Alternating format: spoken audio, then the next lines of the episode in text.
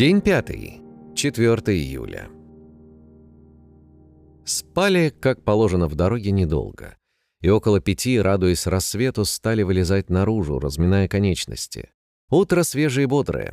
Глоток кристально чистого воздуха похож на глоток холодной родниковой воды. Трава мокрая от росы, или это вчерашний дождь?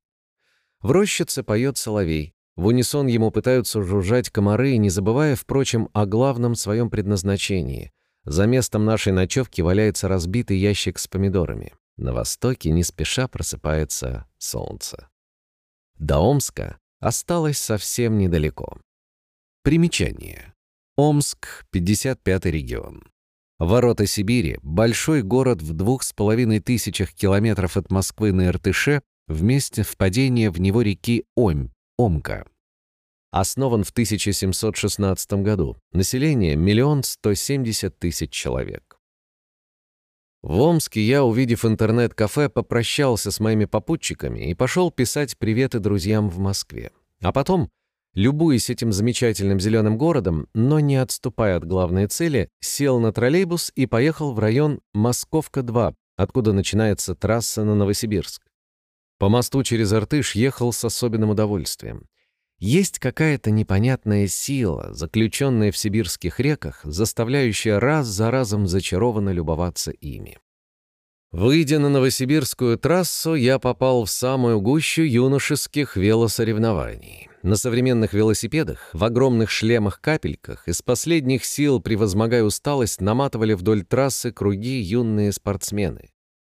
Я же поехал с дедушкой и бабушкой на машине. Они собирались на дачу и заодно прихватили автостопщика. Вышел через 40 километров на повороте и загрустил. Машин немного, позиция скоростная. Стою, играю на байкальской глиняной свистульке нерпе грустную песню автостопщика и очень быстро ловлю семерку. Два парня в пиджаках и белых рубашках долго думают, брать или не брать, но слово «Камчатка» делает свое дело. Оказалось, что едут они в Томск, а это значит, что нам вместе до Новосибирска и даже дальше, больше 800 километров. Едем 120 километров в час. Машин зверь. Когда обгоняем попутные машины, что-то внутри съеживается и прячется в пятки. К сожалению, повод, заставивший их отправиться в это неблизкое путешествие, очень даже грустный, но да не будем об этом. Навстречу нам двигалась огромная черная туча, закрывавшая собой все небо от горизонта до горизонта. Встреча с этой махиной не предвещала ничего хорошего. Так оно и оказалось. Еще через 10 километров начался сильнейший ливень. Дворники не могли справиться с потоками воды, внезапно обрушившейся на нашу крышу. Как я был рад, что встретил эту оказию, будучи в теплой непромокаемой машине. Потом дождь перешел в град, и по стеклу и крыше забарабанили крупные градины, грозя наделать с переполоху. Пришлось даже останавливаться. Слава богу, благополучно пережили разгул стихии.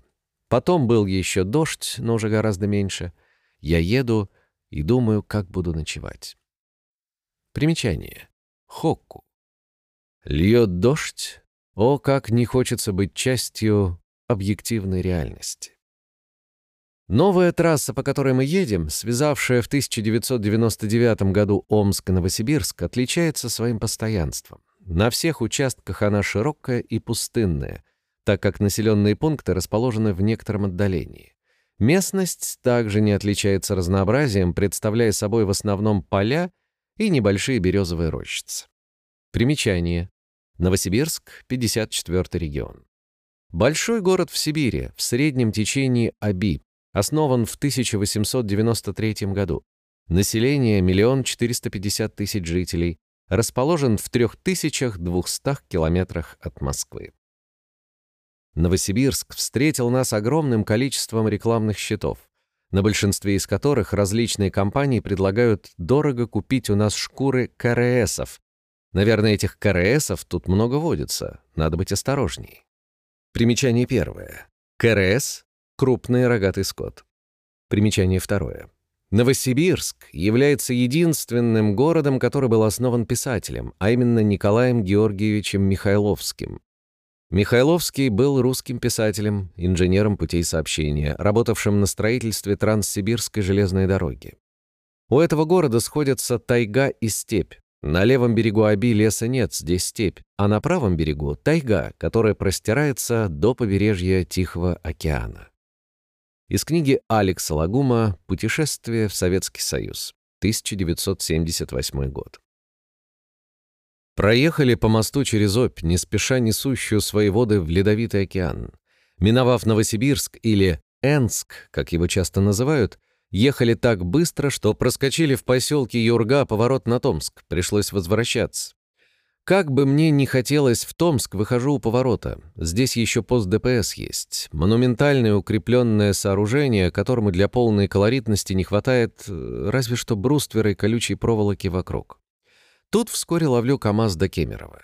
Водитель от души матерится, ругает жизнь и болеет радикулитом, но зато у него есть радио, и можно послушать новости.